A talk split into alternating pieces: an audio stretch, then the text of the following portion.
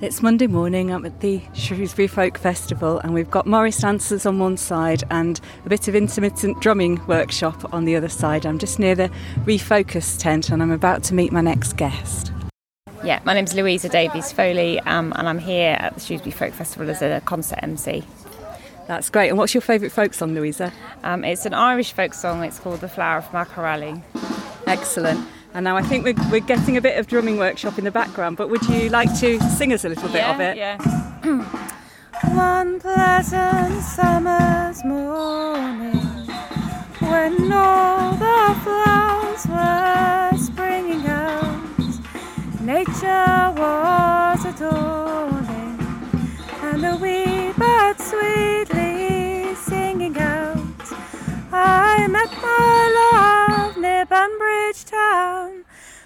charming blue-eyed Sally. She's the queen of the county down, the flower of my. Oh. That's lovely. Thank you.